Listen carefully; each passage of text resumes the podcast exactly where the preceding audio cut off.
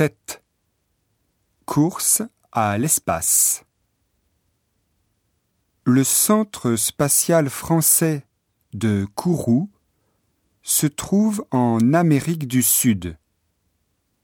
C'est de là que la société européenne Ariane Espace lance ses fusées Ariane. Kourou est situé en Guyane française, un département proche de l'équateur. Il est plus facile de mettre des satellites en orbite si le lancement est réalisé près de l'équateur. Cela explique également la localisation du centre spatial japonais de Tanegashima. La fiabilité de la série Ariane est très haute. Seulement 10 échecs pour environ 200 lancements. Par contre, il n'y a eu que 18 lancements de la fusée japonaise H2A et un échec.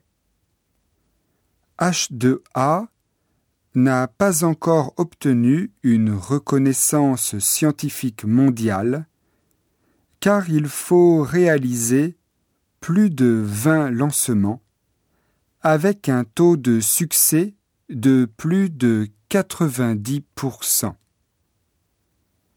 Ariane dépasse également H2A en ce qui concerne la capacité de charge et le coût du lancement.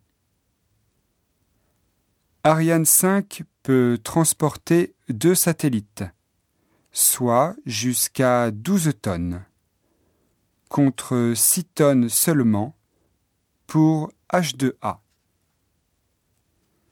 Le coût du lancement de H2A est de 8,5 milliards de yens contre 7 milliards pour Ariane.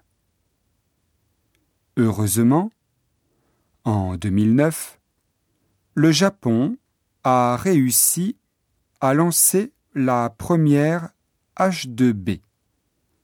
Cette fusée est capable de transporter deux satellites. Elle permettra donc de diminuer le coût par unité. Et elle sera aussi compétitive que la fusée européenne. Mais elle n'a pas encore fait ses preuves. Plus fiable et moins cher, Ariane attire les opérateurs privés de télécommunications japonais. H2A doit se contenter des commandes gouvernementales. Et avec la montée de nouveaux pays concurrents, comme la Chine et l'Inde, la situation est inquiétante. C'est toujours la course.